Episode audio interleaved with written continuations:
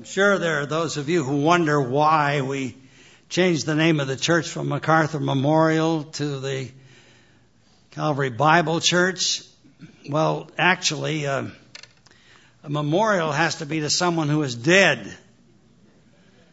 And I got so many letters and questions about the fact that we named the church uh, for my father, and people thought I named it for myself, which of course was not true. Because, as I said a moment ago, you have to be dead. And I was not dead.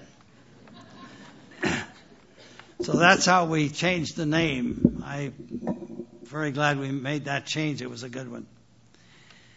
I never come here, but what I'm just overwhelmed with nostalgia, all of the things that happened in the founding of this wonderful church. And I preached here for 15 years. It was a glorious time. And I have very, very rich and wonderful memories. And it's been a pleasure and a very deep pleasure to see some of the folk. My, but you've gotten old since I left.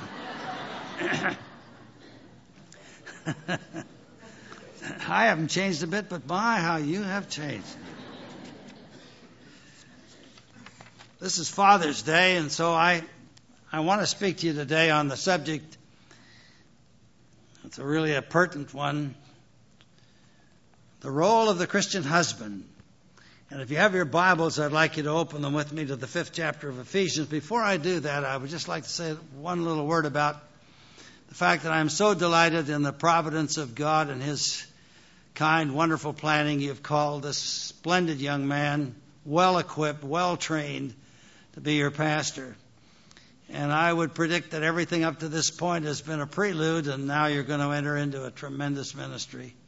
And I am so happy about it. This man has a wonderful, lovely wife and lovely children. It's been a pleasure to get to know him. And I'm sure you want to give to him in these early uh, years of his ministry here your support, your prayers, your love, and I know you'll do that the fifth chapter of Ephesians, beginning with verse 22, but actually, it's a shame that in so many Bibles, you know, whoever made the paragraphs many times got them in the wrong place, and this is one of them. I was told in seminary, and I really believed it until I learned better, that all of the divisions of Scripture, the chapters and everything else, were made by circuit riding preachers. And when a horse hit a bad place and stumbled, and they made a new chapter. So I don't know how much. I don't think there was much truth to that, but it certainly did intrigue me. And this is one of those places. So I'd like to begin reading from the fifth chapter of Ephesians, beginning at verse 21, where the conclusion of what's gone before is cited in the word submitting to one another in the fear of God. Wives, submit to your own husbands as to the Lord, for the husband is the head of the wife, as also Christ is head of the church, and he is the Savior of the body. Therefore, just as the church is subject to Christ, so let the wives be to their own husbands in everything. Husbands, love your wives just as Christ also loved the church and gave himself for it that he might sanctify and cleanse it with the washing of water by the word, that he might present it to himself a glorious church, not having spot or wrinkle or any such thing, but that it should be holy and without blemish. So husbands ought to love their own wives as their own bodies. He who loves his wife loves himself. For no one ever hated his own flesh, but nourishes and cherishes it, just as the Lord does the church for we are members of his body, of his flesh, and of his bones. For this reason, a man shall leave his father and mother and shall be joined to his wife, and the two shall become one flesh. This is a great mystery. But I speak concerning Christ and the church. Nevertheless, let each one of you in particular so love his own wife as himself, and let the wife see that she respects her husband. Our wonderful Lord, we're so grateful for this privilege. We pray that Thou wilt cause us to be like a palimpsest to receive impressions that don't die away. how we ask that the self life of the one who ministers will be completely obliterated in the message, and that somehow thy word shall speak to us with a challenge, as it always does when it is under the anointing of the Spirit of God. We thank thee for the blessing you give to us in your very precious word. So hide the self life of the one who ministers and the message to be given in the name of Jesus Christ our Lord, we pray. Amen. The Christian view of marriage is the most unique in the world. It's not like that of any other so called culture or religion.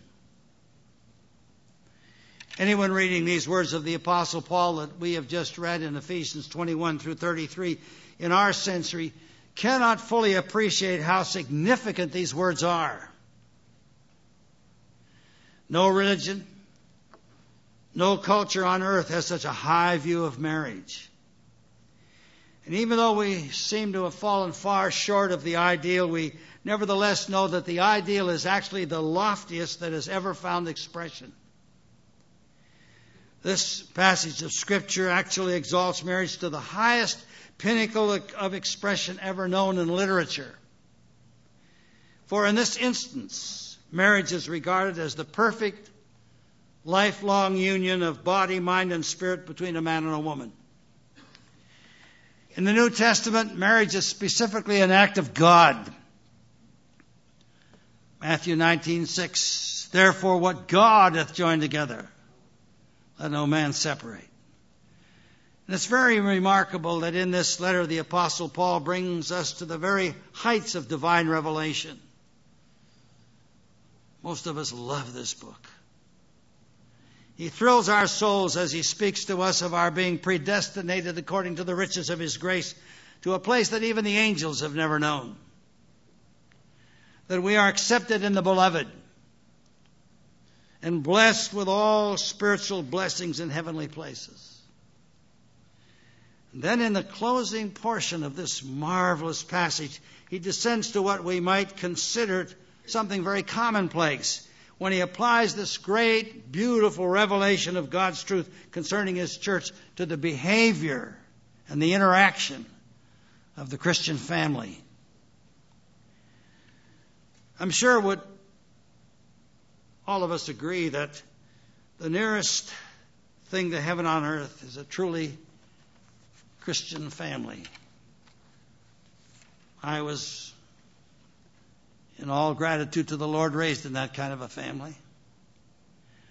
Where the Lord Jesus Christ is like the Son is to the world, where the husband and the wife and the children live in love and peace and in an irrevocable commitment to Jesus Christ and each other, where the marriage is never two but three. Conversely, I think you would agree with me that it can be said that the nearest thing to hell on earth is a home where the presence of Christ is not acknowledged, where the solid basis of Christian morality and Christian ethics have been abandoned, where parents quarrel and fight and separate, and where children are neglected and become victims of the forces of malignant evil because they have no spiritual foundation upon which to build and bulwark their lives.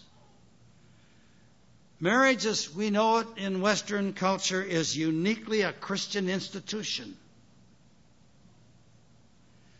Non Christian cultures condone child marriage, marrying little girls when they reach puberty,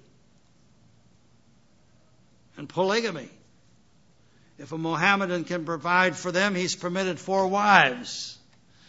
When I was in Jerusalem, I was in a little store where a young Mohammedan was busy selling, interestingly, Catholic relics. And I said, Do you mind if I ask you a very personal question? No, he said. And he spoke, by the way, fine English. I said, How many wives do you have? He said, I have four. Allah allows me to have four.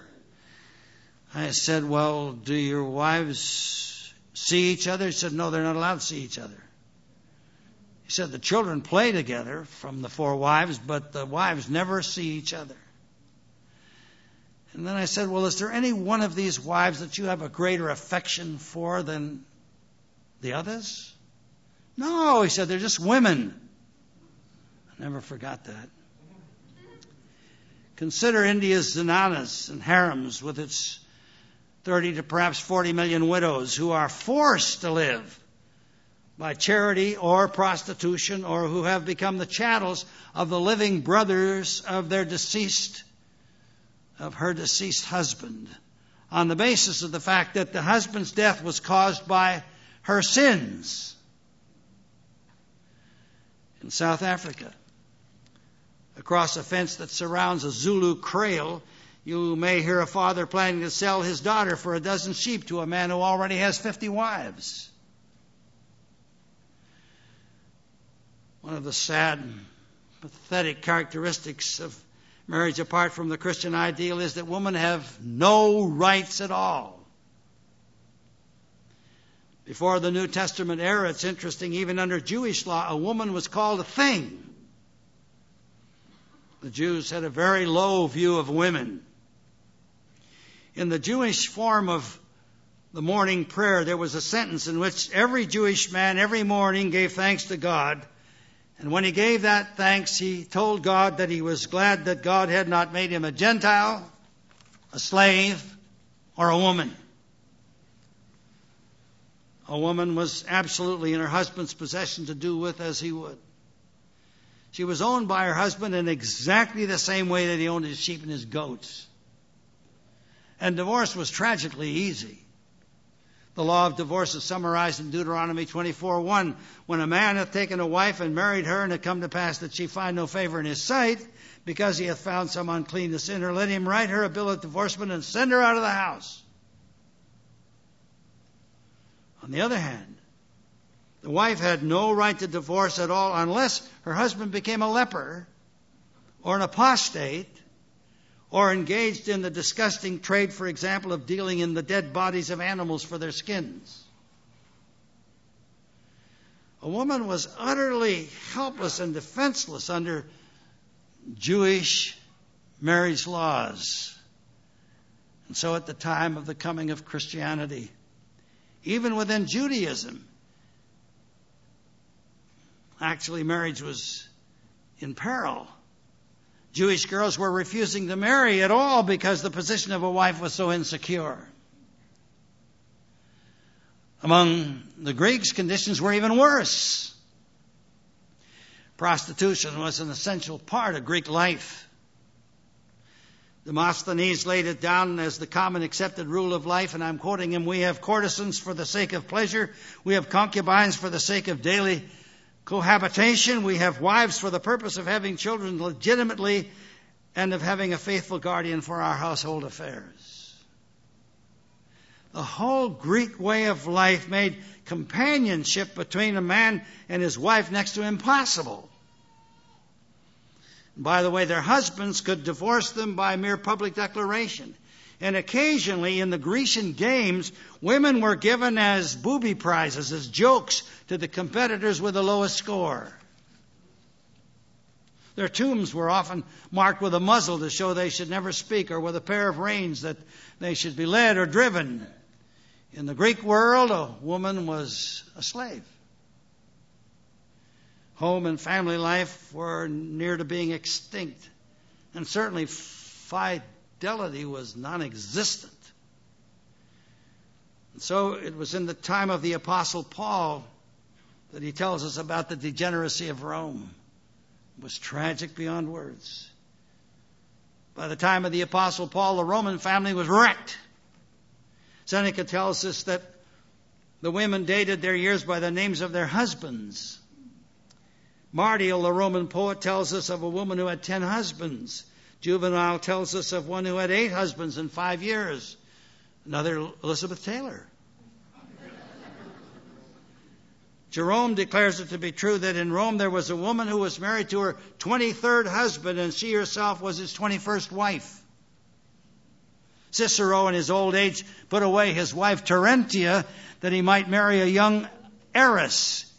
And the reason was that she was a trustee and he wanted to get her estate in order to pay his debts. Marvelous motive for marriage. All of this sounds a little bit too much like the century in which we're living. In Rome, a woman was under her father's total control and power.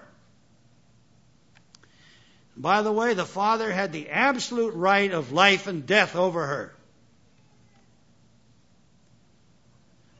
When she married, she passed equally into the complete control and power of her husband and was actually at his mercy.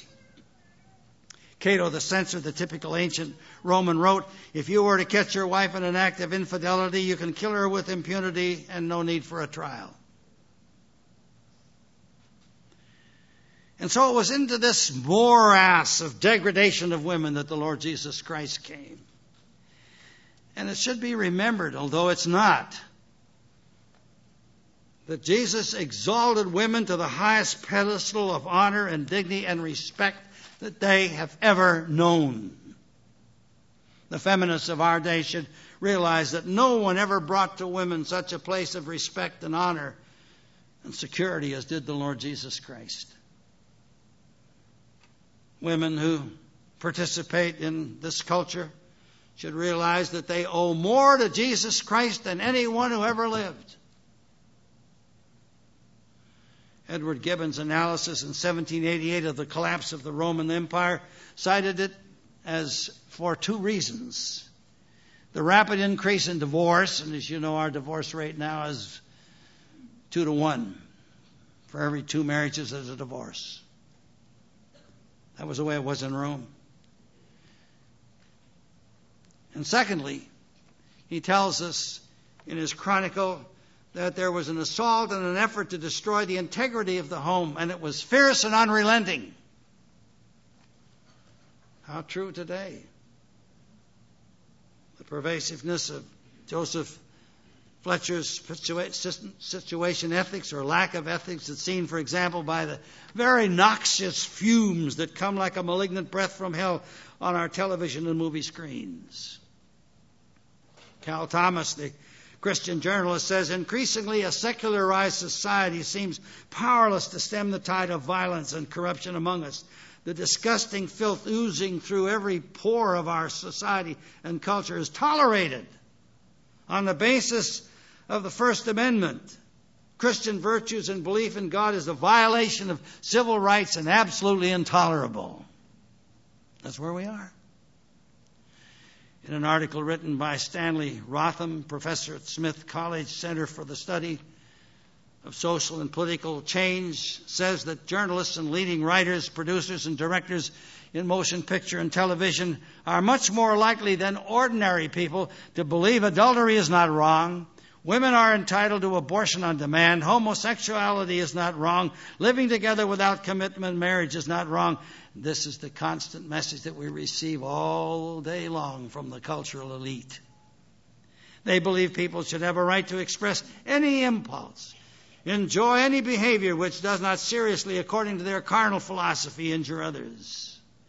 And they say that if your marriage is failing, then believe me, you should be encouraged to self encouragement and end them. Free but prudent indulgence, we're told, in sexual activity outside of marriage is no longer sinful or wrong, it can even be healthy. After all, you're an animal with basic animal instincts and drives which should never be inhibited.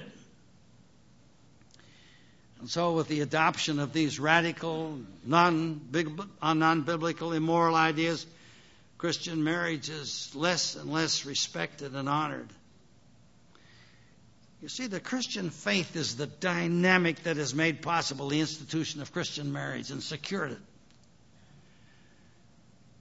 And there is no more beautiful expression of the ideals of Christian marriage than in these majestic words of the Apostle Paul under the inspiration of the Holy Spirit found in Ephesians 5 21 to 33. And many times it would seem that the emphasis of the passage is entirely misplaced, as if the essence of it was the subordination of a wife to a husband. How the liberals have enjoyed making fun of that. The single phrase, the husband is the head of the wife, is quoted in isolation. But of course, there's infinitely more in this passage than that statement. As the words in verses 23 and 24 make clear, for the husband is the head of the wife, as also Christ is the head of the church, and he is the Savior of the body. Therefore, just as the church is subject to Christ, so let the wives be to their own husbands in everything. And then comes a command, an imperative. Verse 25 Husbands, love your wives just as Christ also loved the church and gave himself for her. Actually, the apostle is continuing his explanation of the mutual submission that he mentions in verse 21. The husband's primary submission to his wife is through his love for her. The apostle makes it very clear that it's a boundless kind of love. Husbands are to love their wife as Christ also loved the church.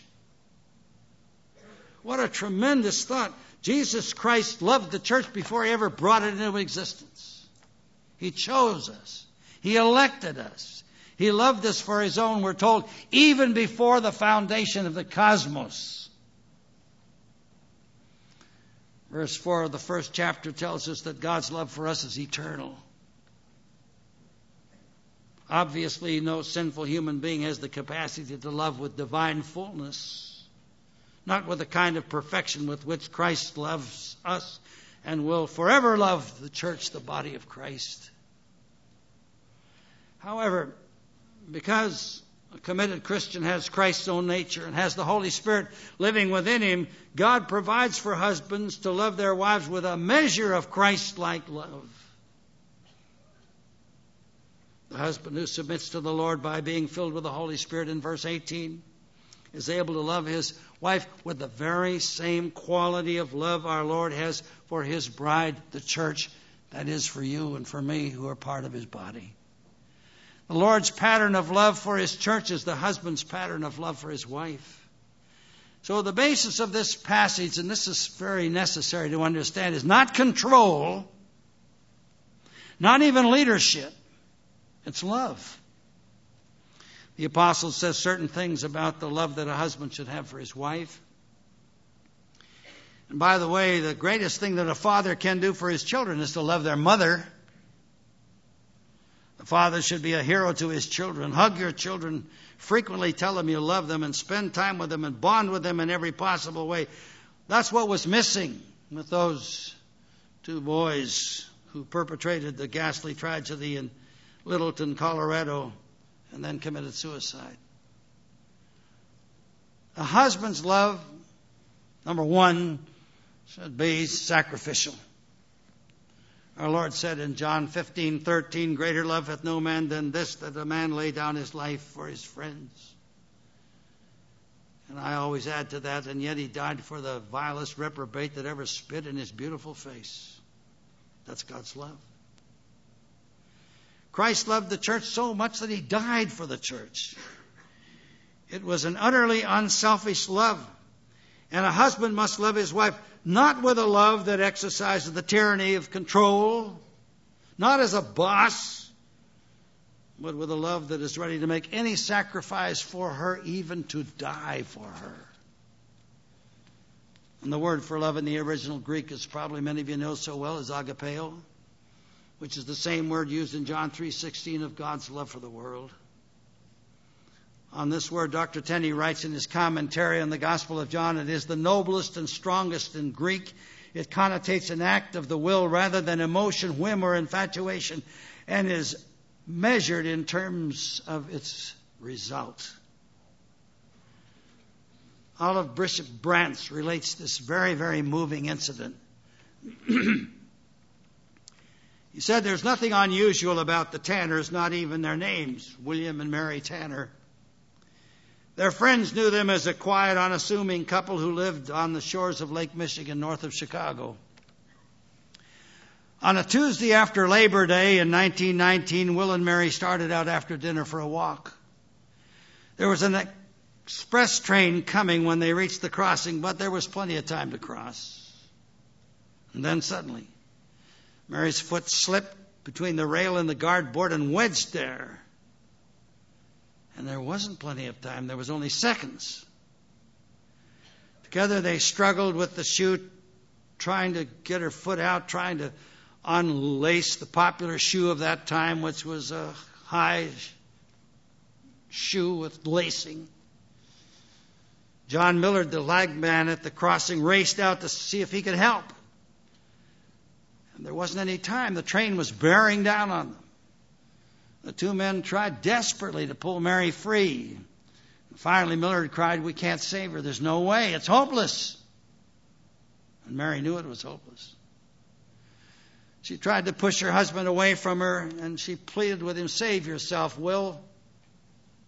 No, he said in the last desperate moment, I'm staying with you, Mary. And clasping her in his arms, they faced the glaring headlight together. When the engineer finally saw the figures on the tracks, he grabbed the whistle cord, he slammed shut the throttle, he set the brakes, but it was too late. Will Tanner died with the wife he loved in his arms. Will Tanner could not save Mary by sacrificing his own life. He could only demonstrate his love for her. The world's love, so called, is always object oriented. A person is loved because of physical attractiveness, personality, wit, prestige, even wealth, or some other characteristic. In other words, the world loves those whom it deems worthy of love and usually never gets beyond the terrible word lust, satisfying yourself at the expense of someone else. And of course, so called love like that is necessarily fickle. It isn't love at all. As soon as a person shows physical signs of aging or loses a positive characteristic or that characteristic is no longer appealing, the so called love that's based on the characteristic just disappears. How many times in counseling over the years I've heard either of the partners say, I don't love her anymore. It's because so many husbands and wives have only that kind of a conditional attachment to each other that their marriages fall apart as soon as one of the partners loses his or her appeal or does not live up to the partner's usually unreasonable expectations. So we have to say what's often called love isn't love at all. Whatever it is, it's gone. And it's interesting, too, that the scripture doesn't speak of love in terms of emotion. We're commanded to love. We're commanded. God calls husbands to deliberate, voluntary love, not merely emotion or feeling over which they have no control. This quality of love is the result of a decision we make. An irreversible, irrevocable commitment and an act of the will as well as of the heart. Our wonderful Lord purchased the church with his own blood. And so deeply is he concerned about our welfare reminded of that Old Testament passage in which God's love and his people is so visibly portrayed in the story of Hosea's unfailing tenderness toward his wife Gomer. And when you read about her, you wonder how this ever happened. She wasn't true to him. She was unfaithful. She went after other lovers and even conceived children. The Bible says in whoredom. Nevertheless, Hosea, instead of rejecting her, slips away to the haunt of her shame, buys her back from her paramours for 15 pieces of silver and a homer and a half of barley, and mercifully restores her to her former position of honor. Christ's love for us is similar. How great is the forgiveness of God! Because He loves us so much. The Word of God says He loved us while we were yet sinners. Why? Well, because it was in His heart to love us. God is love. God loved Israel in spite of her unfaithfulness. And Christ loves His church in the same way, sacrificing His life for her while she was yet in sin. This love is utterly, totally, completely self sacrificing love when our Lord invaded this world. He knew what he had before him. He knew he was going to be mocked, he was going to be ridiculed, he was going to be maligned, he was going to be rejected, he was going to be beaten, and eventually, eventually he would be the victim of the Calvarian murderers who would nail him to a Roman cross. He knew from eternity past what would be demanded of his eternal love if he were to provide uh, salvation for you and for me. Gave as his first prerogative his only son. The apostle so magnificently expresses it in Philippians 2 6 through 8. Not regarding equality with God a thing to be grasped, but emptied himself, taking the form of a bondservant. He humbled himself by becoming obedient to the point of death, even the ignominious, gruesome death of the cross. And so the spirit filled, spirit led husband does not love his wife for what she can do for him this would just reduce her to a thing or a slave. He loves her because of what he can do for her to express in every conceivable way the God given Christ like love that reigns in his heart for her. By the way, our wonderful Lord does not love us because we're so lovable. He loves us with an unconditional divine love, infinitely beyond our understanding, and delights to unsparingly pour out undeserved blessing and favor. What an example this is for a husband to emulate. The husband who loves his wife for what she can do for him loves as the world loves, not as Christ loves. That kind of love never gets beyond eros. The husband who loves his wife as Christ loved his church gives everything he has for his wife, including his life if necessary. Again, a husband's love should be a protecting one. He should be the defender of his wife. When the apostle speaks of a husband being the savior of the body, he's describing a caring love, a cherishing love. A husband who puts his wife's needs first defends her against any depreciation of her treasured value to him. Next to the Lord Jesus Christ, she holds the first place in his life even as our wonderful Lord made our salvation his priority even unto death. A husband who loves his wife according to the word of Scripture gives first priority to her spiritual needs. This is a practical, thoroughgoing recognition of the primary significance of the absolute lordship of Jesus Christ. A husband's love should be that of a loving leader. A father's to be a leader, and leadership is not something you assert, it's something that you demonstrate and you earn. Even as our Lord's authority was rooted in the sacrifice of Himself. So must be the authority of the Father, which really means that He must give a loving direction to His family. He must be the counselor, the teacher, the comforter. This always fascinates me. In the Old Testament, a Jewish father was responsible for three things in relation to his son. And by the way, if he didn't do these three things, he was in trouble with the elders. Number one, he had to teach them the Word of God. It was his responsibility. Secondly, he had to find a wife. I always thought that was a good idea. Johnny didn't think so.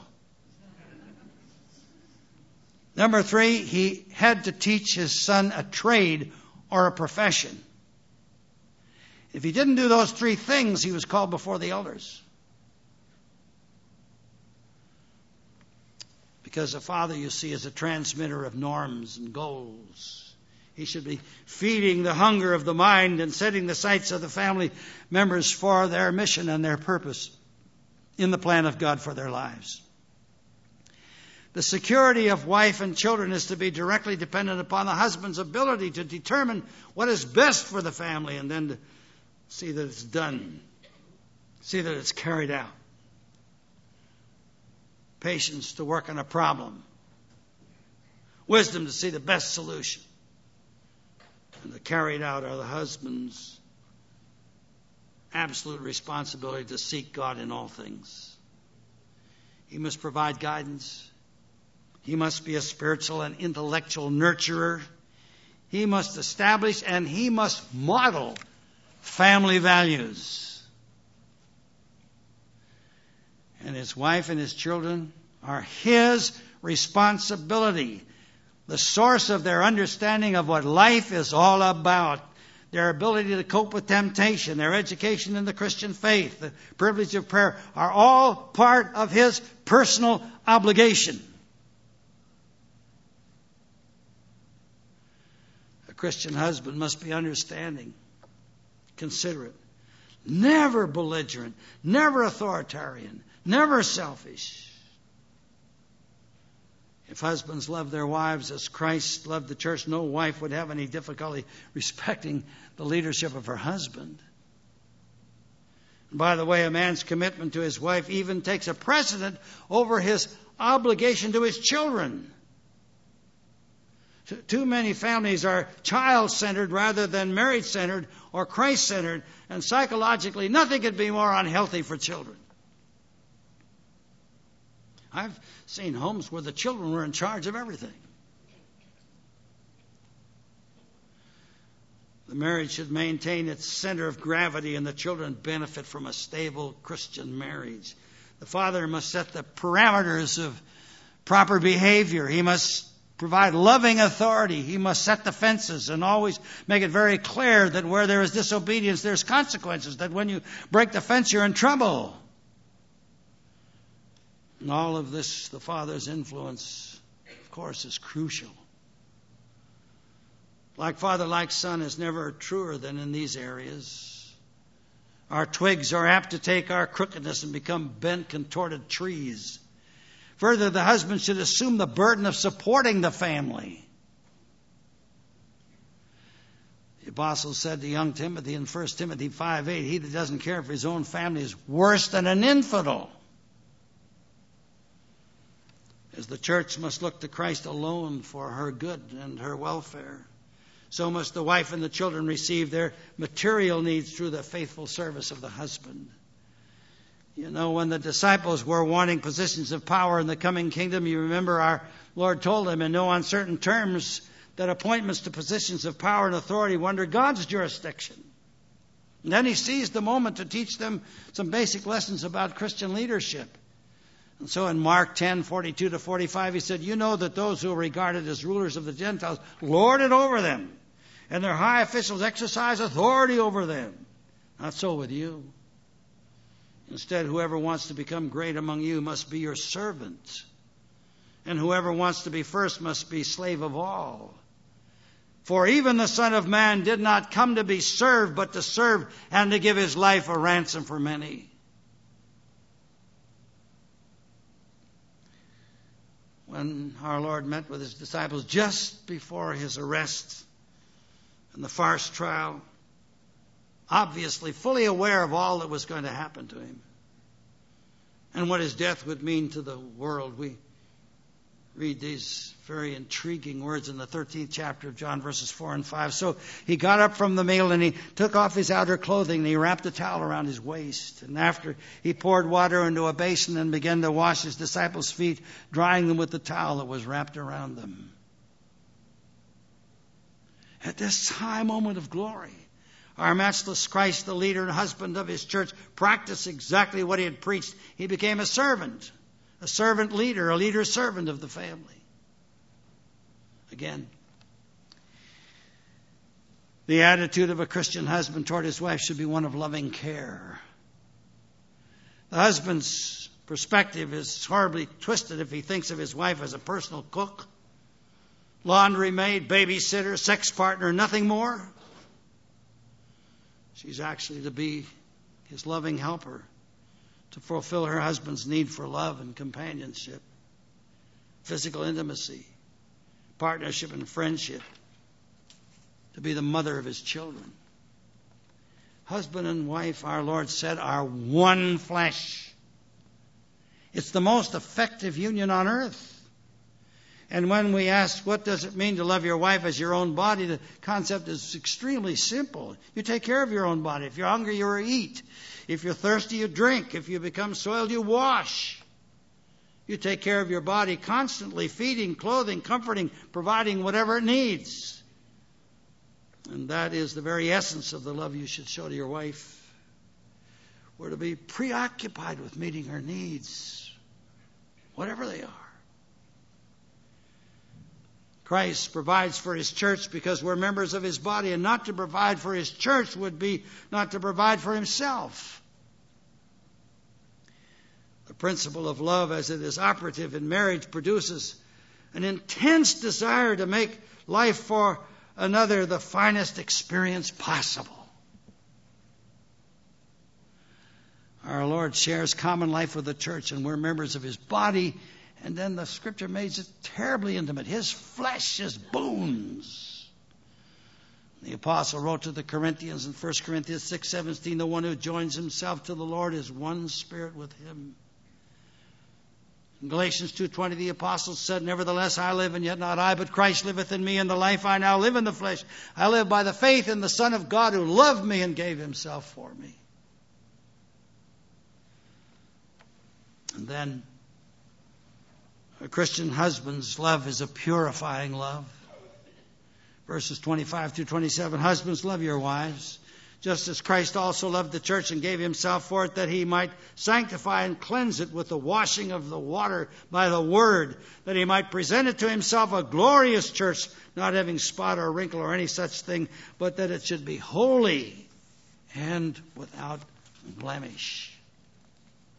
Dr. Ironside, said it's as though the apostle can scarcely speak on the subject but that it brings before him one who has won his own heart, and he must tell us more about him, this blessed husband, this glorious head of the church. This ideal for every Christian husband gave up his own precious life for the bride of his heart, the church, that he might sanctify and cleanse it with the washing of water by the word. What a beautiful picture this is. It suggests that Christ's love for the church is something that drives him to make her pure and keep her pure he wants to clothe the church in glory. The Greek word translated glorious in verse 27 is endoxos, which speaks of a gorgeous splendor. Luke 7:25 uses the word in the English version gorgeously apparelled. It speaks of pure, spotless beauty that he communicates to her. It's Christ's own glory bestowed on the church. It is the splendor of his holiness and virtue without stain, without wrinkle, without flaw. My son has a section in his book on successful Christian parenting in which he writes When a man truly loves his wife, her purity should be his supreme concern. No one should ever want to defile a person whom he really loves. The young man who says he loves his fiancee but wants her to have sex with him before marriage is not driven by love at all. That's your lust. Love honors and protects the purity of its object. Husband, if you really love your wife, you will hate anything that defiles her. Whatever threatens to steal her purity will become to you a mortal enemy. Conversely, any so called love that drags a partner through uncleanness is a false love. Any love that coarsens instead of refining the character, any love which necessitates deceit, any love which weakens the moral fiber, any love from which a person emerges a worse person is never a not love. Because real love is the great cleanser, the great purifier of all life. Through the miracle of regeneration, our Lord sought to make for himself a church cleansed, purified, consecrated, until there was neither soiling spot nor disfiguring wrinkle upon it.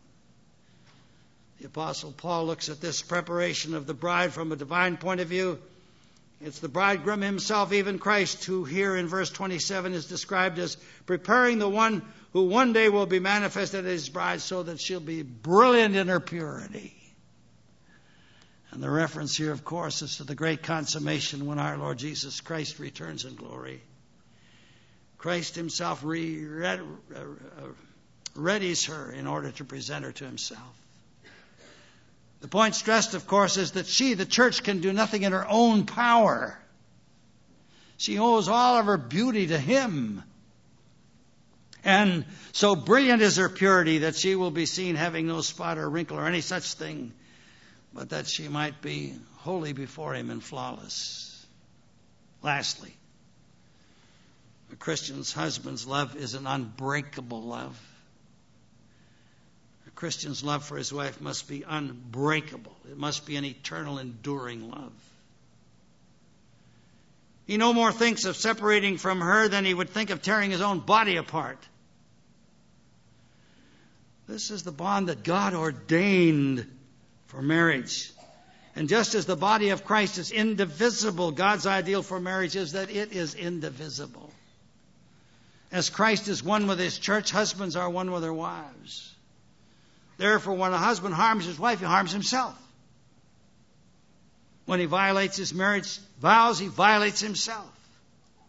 A husband who destroys his marriage destroys a part of himself. The whole relationship is, as the apostle put it, is in the Lord. It's lived in the presence of the Lord. It's lived in the atmosphere of His love. He is the arbiter of its destiny. He is the decision maker.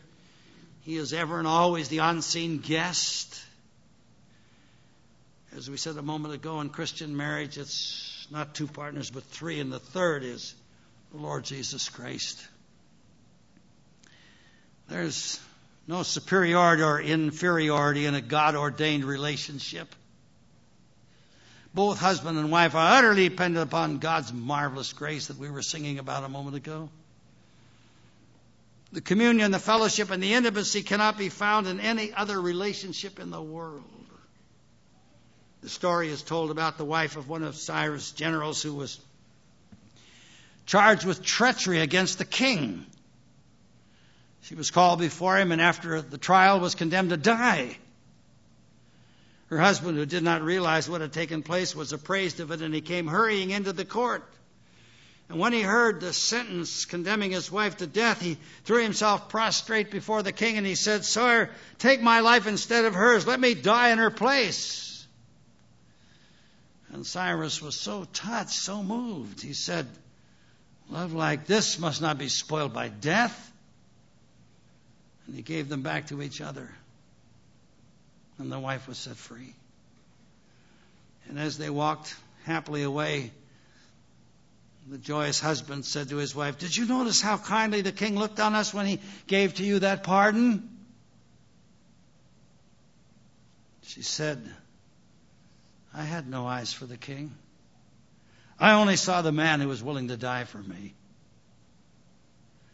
That's the picture you have here that should characterize the Christian husband. Willing to give of his best, even of his life, for the blessing and the safety of his dear ones. And so, in the closing of this marvelous section in verse 32, the apostle says, This is a great mystery, but I speak concerning Christ and the church Christ the husband, the church the wife, Christ the head, the church the body.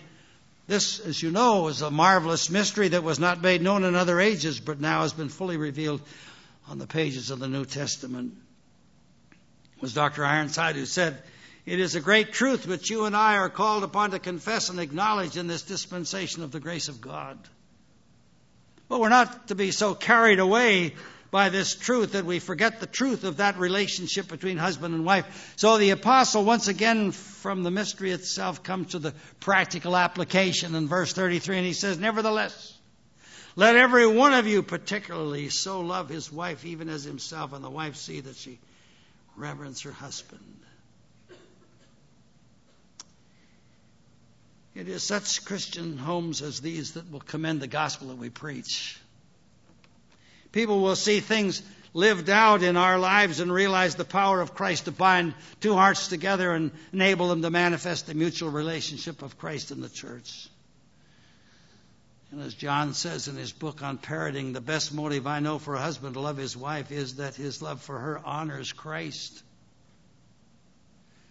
How he treats her is a testimony not only to the wife, but also to the world at large about Christ's love for his people. The husband who understands this sacred mystery will delight to love, purify, protect, and care for his wife. And this sacred union is the foundation upon which fathers nourish and encourage their children towards spiritual maturity. Anyone can discover the joy, the fulfillment of Christian marriage who will sincerely pray this prayer Lord, Make my marriage, make my life an example in your relationship to those for whom you died. Be the heart, be the center of our home. You see, a home is like a solar system. The center of the great sun holds the whole solar system together. If it were not for the sun, the solar system would fly to pieces.